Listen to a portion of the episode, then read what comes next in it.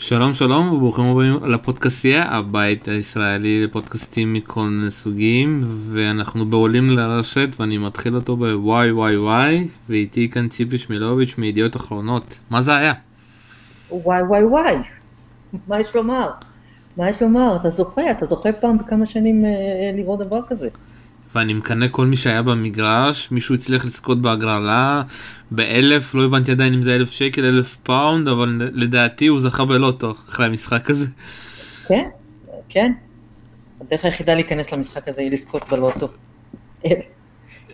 מה, שוב אתה יודע, אני מנסה כאילו, ובואו, אתה יודע, אנחנו שנינו למזלנו לא אוהדים של אף אחד מהם, אני אוהד צונגה, לא יודעת מי את אוהדת. אני נדל all the way. אז אתה אוהד את אה, נדל, אה, ושנינו נהנינו מהגמר הזה, בעיקר בגלל שלא היה לנו פה איזשהו רגש, אה, אבל אני רציתי שפדרר ייקח את זה, כי הרגשתי ש... אתה יודע, כל פעם שהוא מגיע לגמרים והוא לא זוכר, אתה אומר, אין, הוא לא יגיע גם שנה הבאה, יהיה לו קשה, כי כולם, אתה יודע, הוא נהיה יותר זקן, ואחרים, אתה יודע, עדיין בכושר, ואני הרגשתי שפדרר חייב לזכות פה, הוא שיחק סט ראשון מדהים. סט שני מדהים, גם סט שלישי מדהים למרות שהוא הפסיד בשובר שוויון. הוא שיחק גם סט חמישי מדהים, הוא חזר משבירה, היו לו שני מאץ' פוינט, כל הנקודות הכי גדולות במערכה הזו, הכי גדולות ויזואלית, הכי מהנות לעיניים, אה, הכי מדהימות היו שלו, הוא נראה, ככל שהמשחק התקדם הוא נראה יותר ויותר טוב, הוא נראה יותר ויותר חזק, דווקא נובק, איפשהו באמצע המערכה החמישית נראה כאילו יצא לו כל האוויר, ואני מאוד מופתעת שבסוף זה, זה נגמר ככה. לגבי רגשות, כן, איפשהו בתוך המערכה הראשית אמרתי שאולי עדיף שפדר ינצח. אה, מה, ש, מה שתמיד החזיר, החזיר אותי חזרה לצד של נובק, אה, זה העובדה שלא משנה מה קורה, יש תמיד תחושה שהוא אנדרדוג, כי בוודאי בווימבלדון, הקהל בדרך כלל לטובת היריב שלו, בוודאי כשזה נגד פדרר, ו- ויש מין תחושה כזו שלא מתייחסים אליו בכבוד שמגיע לו, שהוא נמצא ב-level של פדרר ונדל, והוא הרבה פעמים יותר טוב מהם, והוא לא מקבל את אותה אהבה מכל מיני סיבות. אנחנו נדבר על נובק, יש לנו זמן, אנחנו ננסה בכוונה לפתוח אותו דווקא עם המפסיד, עם הכבוד. Okay. אוקיי. ואני מנסה שוב פעם להבין איך הוא הצליח להפסיד את המשחק. ובסופו של דבר, אתה יודע, אנחנו מדברים על כמה הם גדולים, מדברים, אתה יודע, גם על סרינה שאתמול ככה נכנסה בהלם של הגמר, ופתאום אני רוצה להחזיר אותך גם לחצי גמר המפורסם ביוס אופן, אני כבר לא זוכר אם זה היה חצי גמר, אבל לדעתי זה היה חצי גמר, אה, שגם פדר הוביל שתי נקודות משחק, שתי נקודות גיים, ונובק חזר עם איזושהי מכה מדהימה. וגם פה אתה, אתה, לא יכול להגיד שפדרר עושה משהו לא טוב, הוא הוביל ל-40-15, התקשה, אתה יודע, בנקודה הזאת הראשונה אתה תמיד מתקשה, ואז מגיעה הנקודה השנייה שהיא צריכה להיות הגיים אובר הזה, והוא בא לרשת שזה מה שהוא צריך לעשות כדי לסגור את המשחק, דווקא אז נובק נותן פורן מדהימה ומעביר אותו, ומשום הפדרר כזה נעלם, אתה תמיד מנסה לבדוק מה, מה השחקנים הכי גדולים עושים בנקודות הכי חשובות. ויש שתי אפשרויות, או שהוא נשאר כמו שהוא נשאר עם נדל, כזה, אתה יודע, דיוס, יתרון, דיוס, יתרון, שבירה, או שהוא נשבר כמו שהוא נשבר עם נובק, ושהוא נשבר, הרגשתי שהוא לא יקבל את ההזדמנות הזאת, כי שוב פעם, פדר צריך לשבור ואז להגיש, שזה יותר קשה מנובק, נובק צריך לשבור והוא מנצח. כן, אני, בוא, בוא לא, בוא לא נמעיט, בוא לא נמעיט ביכול, ביכולתו של אה, פדרר אה, לנצח אה, נקודות, נקודות קלאץ' לאורך קריירה. אני חושבת שמה שקרה לו בש, בשנים האחרונות, ואולי זה כן המקום היחיד שבו קצת מרגישים את הגיל, זה שיש לו טיפה נפילות מנטליות ברגעים חשובים, וזה בסופו של דבר אפילו רוג'ר פדרר, שהוא כנראה הדבר הכי קרוב ל... ל לשלמות ספורטיבית שראינו אי פעם, פיזית ומנטלית, אה, גם הוא יודע שהוא בן 37, ושכשהוא מגיש למשחק בגמר ווימבלדון, אולי לא תהיה עוד פעם. ואז הלחץ כבר אחר לגמרי. וזה נראה אחרת, ואתה עושה טעויות, ואתה מגלה שכן, אני כבר לא ילד ואני לא מנצח כל דבר. ואני לא, בוא לא נעשה לו עוול, הוא לא טעה והוא לא נחנק והוא לא נובק הצליח לחזור מכלום, משום דבר, בדרכים לא יאומנו, זה גם לא שנובק היו... אני לא ראיתי איזשהו... זה בעיקר הייתה היכולת שלו לא, איכשהו לא להישבר. ו... והוא החזיק מעמד, הוא עבר את הרגע הזה שבו הוא נראה גמור, והוא, והוא הצליח להגיע ל tiebreak, וב tiebreak הוא תמיד טוב, הוא תמיד קצת יותר טוב מה, מאלה, ש, מאלה שמולו.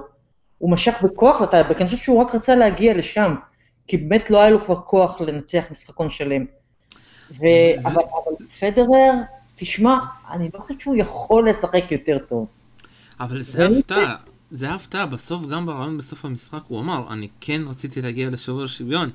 זה, אתה יודע, זה הדבר הכי מוזר, הכי, אפשר להגיד, אגואיסטי, הכי חסר כבוד להגיד מול השחקן הכי טוב בשובר שוויונים. זה הנתון שהיה אצלנו בפורום לאורך כל היום הזה. פדרר השחקן הכי טוב בשובר שוויונים, ובסוף אתה יודע, הוא הפסיד שלושה שובר שוויונים. אני חושבת אבל שהכוונה של נובק הייתה שהוא אה, ידע שאם המשחק ילך ל-22-20 הוא לא יחזיק מעמד. כי אתה ראית שפיזית הוא, הוא, הוא מאחורי פדרר. אתה ראית שפדרר, האיש הזה בן 37, שיחק היום חמש שעות בגמר ווימבלדון, ואפילו בסוף עדיין לא ראית טיפת זיעה על המצח שלו. זה לא יאומן, אני, האיש הזה לא הזיע כל הקריירה. ו, ואני חושבת שנובק, איפשהו באמצע הדרך ראית, יש כדורים שהוא מוותר עליהם כבר, והוא לא יכול להגיע אליהם, והוא לא מנסה אפילו. ונובק, הוא אמר שהוא שמח להגיע לטייברק, לא מתוך חוסר כבוד לפדרר, אלא כי הוא, הוא, הוא שמח, הוא מאוד שמח ששינו את, ה, ששינו את, ה, את החוק ולא משחקים עד 25-23. זה גם אגב עזר לשניהם אה, כן לשמור על רמה גבוהה ו, ו, ולתת לתת הכל בכל משחקון, לא סתם לזרוק משחקונים כדי לנוח, אלא לתת הכל בכל משחקון, כי הם ידעו שיש סוף. 12-12 זה הסוף. וזו החלטה מאוד טובה של המארגנים של ווימבלדון, ובזכותה המערכה החמישית הזאת הייתה כל הזמן ברמה מאוד מאוד גבוהה. לא היה משחקון אחד שהיה סתם 40-0, 40-0, סתם מישהו זרק את המשחקון כי הוא היה עייף. היה, את יודעת, היה 40-0 פשוט, אה, פדרר תמיד חזר, מ-40-0, 40-40. גם נכון. המשחקון שהוא שבר, אה, זה היה מ-30-0, 0-30 שהוא חזר פתאום ל-40-30, 40-40 ואז הוא שבר. שזה, ושוב פעם, התודות זה לאיזנר. אה, ואנדרסון שנה שעברה, אם הם לא היו משחקים את המשחק הכי ארוך אחרי איזנמור, החוק הזה לא היה. או, הנה, אתה רואה, אז אל תגיד שהם לא תרמו שום דבר לטניס, שני החבר'ה האלה שאף אחד לא יזכור אותם. ו... לא, שוב פעם, אני, אני אגיד לך למה אני אומר שזה חוצפה חיובית, כי שחקנים צריכים לדעת אה, מה היתרון שלהם. נולן ניצח בשני הגמרים האחרונים גם שוברי שוויון, לא בדקתי את זה, אבל גם ניצח לדעתי. וזה, אתה יודע, כשאתה מגיע לפנדלים, בכדורגל אתה לא יכול לדעת מי הכי טוב, זה עניין של מזל. פה שאתה מגיע לפנדלים ואתה עם כזה ביטחון, וגם רואים את זה על. על, את יודעת, על הלוח תוצאות. איך פדר משחק ואיך נובק. נובק שיחק בשלושת השוברים שוויונים האלה, לא קשור בכלל למהלך המשחק. מהלך המשחק הוא תמיד נתקע ל-40-40, פה הוא כמעט לא נשבר במיני ברקים. הוא שיחק מדהים, הוא שיחק ב... את יודעת, לא ב-100% של ריכוז, 200%. כן, כן. חלק, חלק מזה, אני חושבת, זה באמת נובע מהאופי של, מהאופי של נובק, שאיך אה, נגיד בעדינות, יש לו שריטה עמוקה בראש. ו, ו, וזה עוזר לו כשמגיעים למצבים כאלה, שבהם אתה צריך, אתה יודע, אתה משחק נקודה, נקודה, נקודה, נקודה, אתה לא צריך לשמור על איזשהו ריכוז לאורך זמן, אתה פשוט יכול להבריק, ואלה המקומות שבהם באמת היכולת המנטלית שלו, שהיא חזקה באופן שהוא שונה מזה של פדרר, אה, שם היא, שם היא באה לידי ביטוי. וזה באמת הפתיע שהוא היה כל כך יותר טוב בטייברקים, בטייברקים היום, וזה באמת אה, נקודה שהיא קצת, אה, כמו שאמרתי קודם, אני חושבת שבמקומות האלה אתה קצת רואה את הגיל של פדרר, דווקא לא במקומות הפיזיים. עוד דברים שאני רוצה לדבר על פדרר, אם הוא היה זוכה אה, פה זה באמת היה מדהים, בגיל 37 עוד מ-38 לזכות אחרי שאתה מנצח את נדל ומנצח את נובק. אתה משחק בצורה כל כך טובה, זה פשוט מדהים, וזה קשה שוב עדיין להאמין שהוא משחק ברמה כל כך גבוהה, את יודעת. השאלה שם של השדרנית אמרה, איך אפשר לשחק בגיל 37 בצורה כזאת מדהימה? אתה שובר כל שיא. ונובק אחרי זה החזיר, החלום שלי להגיע ולהיות ברמה שלך בגיל 37. כי אם נובק יהיה בגיל 37 ברמה של אה, פדרר, הוא יעקוף אותו, אתה יודע, זה פער של ארבע סלאמים. אם לנובק הייתה את היכולת המנטלית ואת האופי של פדרר, הוא כבר היה עם 30 תארי גרנד סלאם. ואז בכלל לא היינו מנהלים את הדיון של מי הכי גדול בכל הזמנים. אבל אין לו את זה, אין לו את זה. הוא פעם בכמה שנים מתרסק לשנה וחצי. ועדיין, איך, איך אפשר להסביר שפדרר נותן שני משחקים נגד שני השחקנים הכי טובים, אולי אפשר להגיד בהיסטוריה, שתי הערבים הכי טובים, איך הוא נותן, מצליח לתת כזה יכולת, אה, לא נשבר, אפשר להגיד, לא ראיתי שום שבירה, אתה יודע, כמו שאני זוכר אותו בגמרים האחרונים מול נובק, גמרים אחרים, הבן אדם היה קיר מנטלי, קיר שפתאום ה serve עובד, ה backhand עובד, ה slice, זה היה אחד המשחקים שאתה פשוט נהנה לראות כל שנייה, אתה יודע, איזה, מה הוא יעשה, אתה לא יכול לדעת אם הוא עושה את ה slice, אם הוא עושה את ה backhand המלא, אם פתאום, אתה יודע, כל הטעויות שלו מגיעות מ forehand, והוא נשאר שם, אתה יודע, הוא לא נשבר. מה כן. זה היה? כן, כן, היו, היו, רגעים, היו רגעים במשחק היום, אפילו יותר מאשר אתמול, אה, בחצי הגמר, שהוא נראה פדר של גיל 25-26, זה היה פשוט מדהים, ואני לא חושבת שאנחנו יכולים להסביר את זה, זו גדולה שאני לא בטוחה שיש דרכים אה, להסביר אותה ב... ב אתה אה, עובדתיים או ריאליים או בכל מיני ניתוחים. אה, אתה פשוט רואה גדולה נדירה. זה כמו פיקאסו, זה כמו ג'ון לנון, זה כמו מייקל ג'ורדן, זה כמו, זה כמו אלברט איינשטיין, זה דברים שאנחנו לא יכולים להסביר, זה פשוט גדולה שלא ראינו כמוה אה, אה, בטניס, ואני זקנה מספיק, ראיתי הרבה מאוד מאוד מאוד מאוד שחקנים גדולים, אה, לא היה שום דבר כזה, ואני אומרת את זה כמי שאוהבת מאוד את היריב הכי גדול שלו. לא היה כמו פדרר, ואני די בטוח שאנחנו לא נראה דבר כזה, לפחות לא בימי חיינו, אולי בעוד מאה שנה. וואו, אתה יודע, עכשיו אני עובר קצת על הנתונים, אפשר להגיד שבכל נתון פדר ניצח גם בזה, הוא ניצח ביותר ה-SM25 לעומת אסטה. דאבל פולטים היו לו רק 6 לעומת 9 של נולה. מבחינת הסרב הראשון הם היו די צמודים, 63% לפדרר, אה, בפנים כביכול, 62 אה, לנולה, שזה 127 מתוך 203 בחמש מערכות לפדרר. אה, מבחינת נקודות, את יודעת, אה, מי שהכניס את הסבב הראשון היה 79% לעומת 79 לנובק, גם בטוטל אה, הוא ניצח 218-204 וגם בווינר הוא ניצח כמובן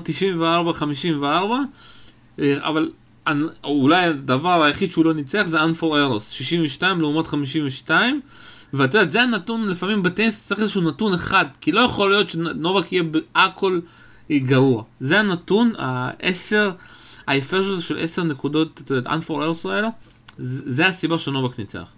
כן, יכול להיות, יכול להיות. אבל אני, אתה יודע, אנחנו, טניס כמו, כמו הרבה משחקים אחרים, אנשים נצמדים לסטטיסטיקות, וזה, אתה יודע, אם להשתמש בקלישאות, הסטטיסטיקה היא באמת, באמת לא רואים הכל בסטטיסטיקה. ואתה יודע, נקודה פה, נקודה שם, אין באמת, אני לא חושב שאפשר להסביר את התוצאה במשחק הזה. מישהו עשה טעות אחת יותר מהשני, או מישהו עשה הברקה אחת יותר מהשני, מישהו איבד ריכוז לחצי שנייה והשני איבד אותו לשנייה. זה הכל, לא אין באמת הבדל ביניהם, חוץ מ... כלום האמת. כלום, כלום. אי אפשר לדעת למה המשחק נגמר ככה ולא אחרת. אי אפשר לדעת. עכשיו אנחנו נותנים את הכבוד לנובק, ואת יודעת, יש הרבה מה לדבר עליו, כולנו אמרו שהוא פייבוריט, ולי אני אגיד לך משהו מעצבן דבר אחד, כי מבחינתי, אני רוצה לראות את נולה, החולה נפש הזה, את יודעת, במרכאות, גם ברולנד גרוס. אני, רוצ, אני חושב שהוא, את יודעת, אמרת שהוא יוכל להגיע כבר ל-30 אם הוא לא היה זורק. אני חושב כן. שזה אחד הפספוסים הכי גדולים שהוא לא מצליח להגיע בזון המנטלי הזה לרולנד גרוס. זה... אני, חושבת, אני חושבת שחלק מזה, במקרה הזה, זה, זה נכון גם לגבי פדר, הרי לא, כמעט לאורך כל הקריירה, זה באמת העובדה שנדל פירק אותם מנטלית. הם מגיעים לטורניר הזה, והם יודעים שאין להם אין, הם לא, הם, שהם לא ייקחו אותו. וזה משפיע עליהם מההתחלה. זה באמת ניצחון מנטלי מוחץ של נדל. הם לא, הם לא, הם פשוט מגיעים עם, עם חצי הרמת ידיים. שני שחקנים כאלה מגיעים עם חצי הרמת ידיים.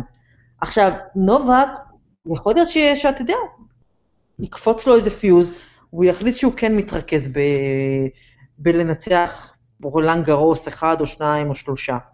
אבל, אה, אבל, גם, צריך ל, אבל גם צריך להיות ריאליים, פחות, הם פחות טובים על המשטח הזה.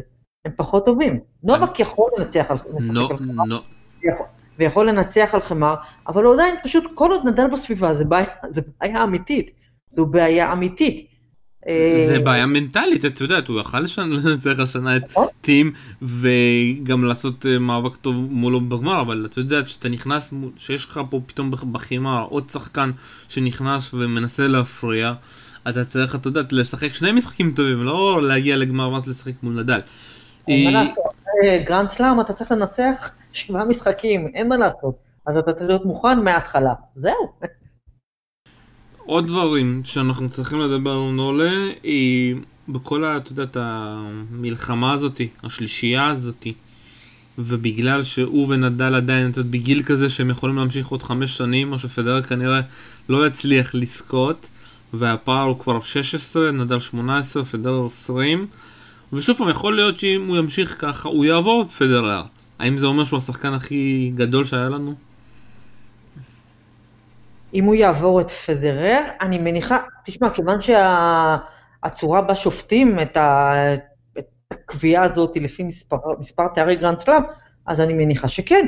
אם הוא יעבור אותו, אז אנשים יגידו, כן, הוא השחקן הכי גדול שהיה אי פעם. אה, אני לא חושבת שזה יביא לו יותר אוהדים מאשר לפדרר, זה לא יקרה. הוא תמיד יישאר השחקן האהוב ביותר, אני חושבת, בהיסטוריה. אבל, אה, אבל אם הוא יעבור אותו, אז הוא יעבור אותו, אין בכלל ספק. אתה יודע, אנחנו יכולים... השאלה, צריך, צריך לזכור שמה שהופך את, אה, את כל הדבר הזה למיוחד, הוא שמדובר בשלושה שחקנים ששלושתם בקלות בתוך חמשת השחקנים הטובים בכל הזמנים. וזו סיטואציה שלא הייתה, לא הייתה אף פעם. אף פעם, אפילו כששיחקו מקנרו ובורג ואיוון לנדל ובקר. לא, לא היו דברים כאלה, לא היו יריבויות ברמה הזו, לא היה משולש כזה ש, ש, ששחקנים שכולם ברמה שלא ראינו וכולם ברמה שווה וכל אחד מהם יכול לנצח את השני כמעט על כל משטח. לא, לא על כל אחד, אבל כמעט על כל משטח. ואם נובק מסיים את הקריירה שלו עם 25 תארי גרנד סלאם, מה שלא מופרך.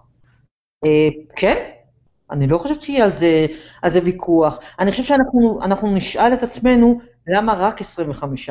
כי כשאתה רואה אותו בשיאו, אתה לא מבין איך הוא מפסיד משחק בכלל למישהו אי פעם. שוב פעם, אתה יודע, אני חושב שאין איזשהו גרף תמיד, שהגרף הזה תמיד עולה. ובלי הנפילות האלה שהיו לו אחרי שהוא זכה ברון גרוס, הוא, לא, הוא לא היה נובק, אתה יודע, אתה לא יכול תמיד להיות בטופ, בעיקר מנטלית, אתה יודע, גם קבוצה שתמיד אה, מנצחת ומנצחת, ואני מנתח דווקא את העניין של הכדורגל, אז הארסנל הגדולה הזאת שלא הפסידה שום משחק, זה לא יכול לקרות הרבה, אתה יודע, גם נובק היה לו את הרצף הזה שהוא לא הפסיד שום משחק עד רולנד גרוס, שהוא הפסיד אז לפדרר, אם את זוכרת. זה מתי שהוא חייב, ולפעמים גם מנטלית. בוודאי, בקריירה, בקריירה מאוד מאוד מאוד ארוכה, כן, אבל גם אם אתה מסתכל על פדרר, הוא בן 37, אני חושב שאני יכולה לזכור נפילה אחת גדולה, אחת שהייתה לו, נפילה מנטלית אחת שהייתה לו לכל אורך הקריירה. אם אני מסתכלת על נדל, הנפילות שלו היו בעיקר פיזיות. היו לו פציעות שהייתי בטוחה שהסיפור נגמר, והוא חזר לפחות פעמיים עם פציעות שנראו כמו, כמו הסוף. הנפילות שלו הן בעיקר פיזיות. הנפילות של נובק זה שפשוט יום אחד לא בא לו לשחק. זה, וזה, זה מובן... זה, זה, זה אנושי לגמרי, אני לא, לא, אני, אני לא שופטת אותו, אנחנו גיבורים גדולים, אתה יודע, פה על הספה מאחורי המקלדת. אבל זה מה שעצר אותו מלהיות עכשיו עם 25 תארי גרנד סלאם.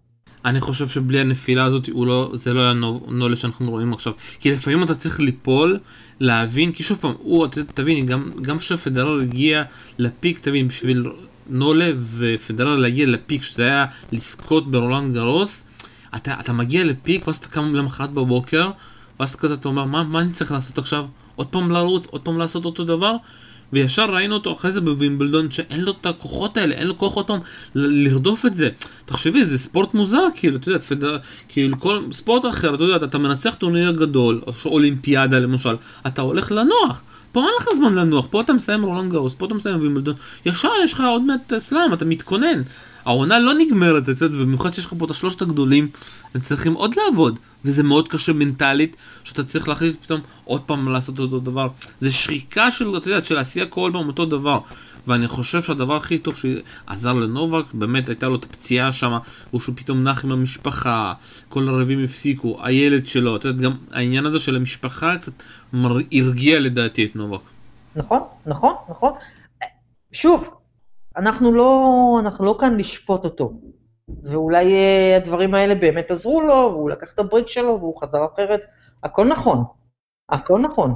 אה, אני, מה שאני אומרת זה שלנובק יש את, היכול, יש את היכולת להיות כבר היום עם, עם 25 תארי גרנד סלאם. הוא לא נמצא שם כי אלה החיים, אבל זה לא אומר שהוא לא יגיע לשם, כי היכולות שלו הם... אה, הוא מכונה, הוא פשוט מכונת טניס, אין לו חולשות. עוד משהו מעניין, את יודעת, בימינו לא כל שחקן זוכה לשחק שמצד פדרר, שהתאומים שלו רואים אותו, גם מצד נולה שהבן שלו רואה. את יודעת, זה משהו שדי הזוי, את יודעת, רוב האנשים כן.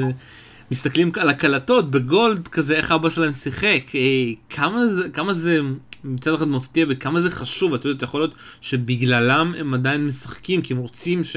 נולי אמר את זה שנה שעברה, אני רציתי לזכות שהבן שלי יראו, גם פדרר, זה היה אחד הטריגרים שלו להמשיך. אני רוצה שהילדים שלי יזכרו אותי משחק ולא יראו אותי רק בהקלטות או ביוטיוב. כן. זה, זה מציאות ש, שלא הייתה מתקבלת עד הדלת עד ממש לא, לא מזמן, לא מזמן. אני זוכרת שכשנולדה בתו של, של, של סטפן אדברג, באמת אולי, אולי הטניסאי הכי אהוב עליי אי פעם, הוא היה, אני חושבת, בערך בן 28 או 27, משהו כזה, ואחרי שהיא נולדה, ג'ון מקנרו אמר, מניסיון, מניסיון שלו ושל אחרים, הוא אמר, סטפן לא יזכה יותר באף אה, תואר גרנד סלאם. ברגע שאתה הופך לאבא, זה נגמר. פשוט כל סדרי העדיפויות הם אחרים, והטניס הופך להיות סתם. והוא צדק, הוא באמת לא זכה יותר בגרנד סלאם, ונדמה לי ששנתיים אחרי שהיא נולדה הוא פרש, הוא לא היה אפילו, הוא אולי היה בן 30.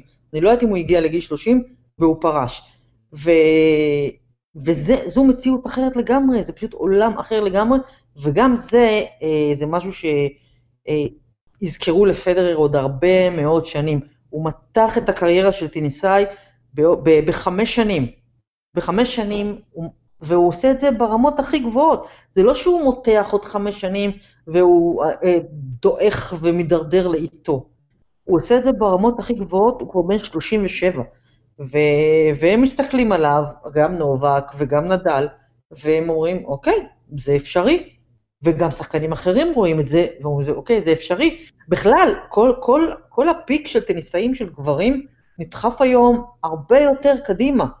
אתה כבר לא נהיה כוכב בגיל 21-2.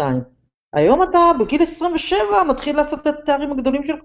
הכל הלך קדימה, וזה מדהים, זה אולי טכנולוגיה, וזה מדע, ורפואה, ותזונה, וכל הדברים האלה, אבל הטניס הלך חמש, שש שנים קדימה מצד, לכולם, וגם זה משהו ש, שפדר שינה לגמרי, וזה התווסף, ל, התווסף לביוגרפיה שלו.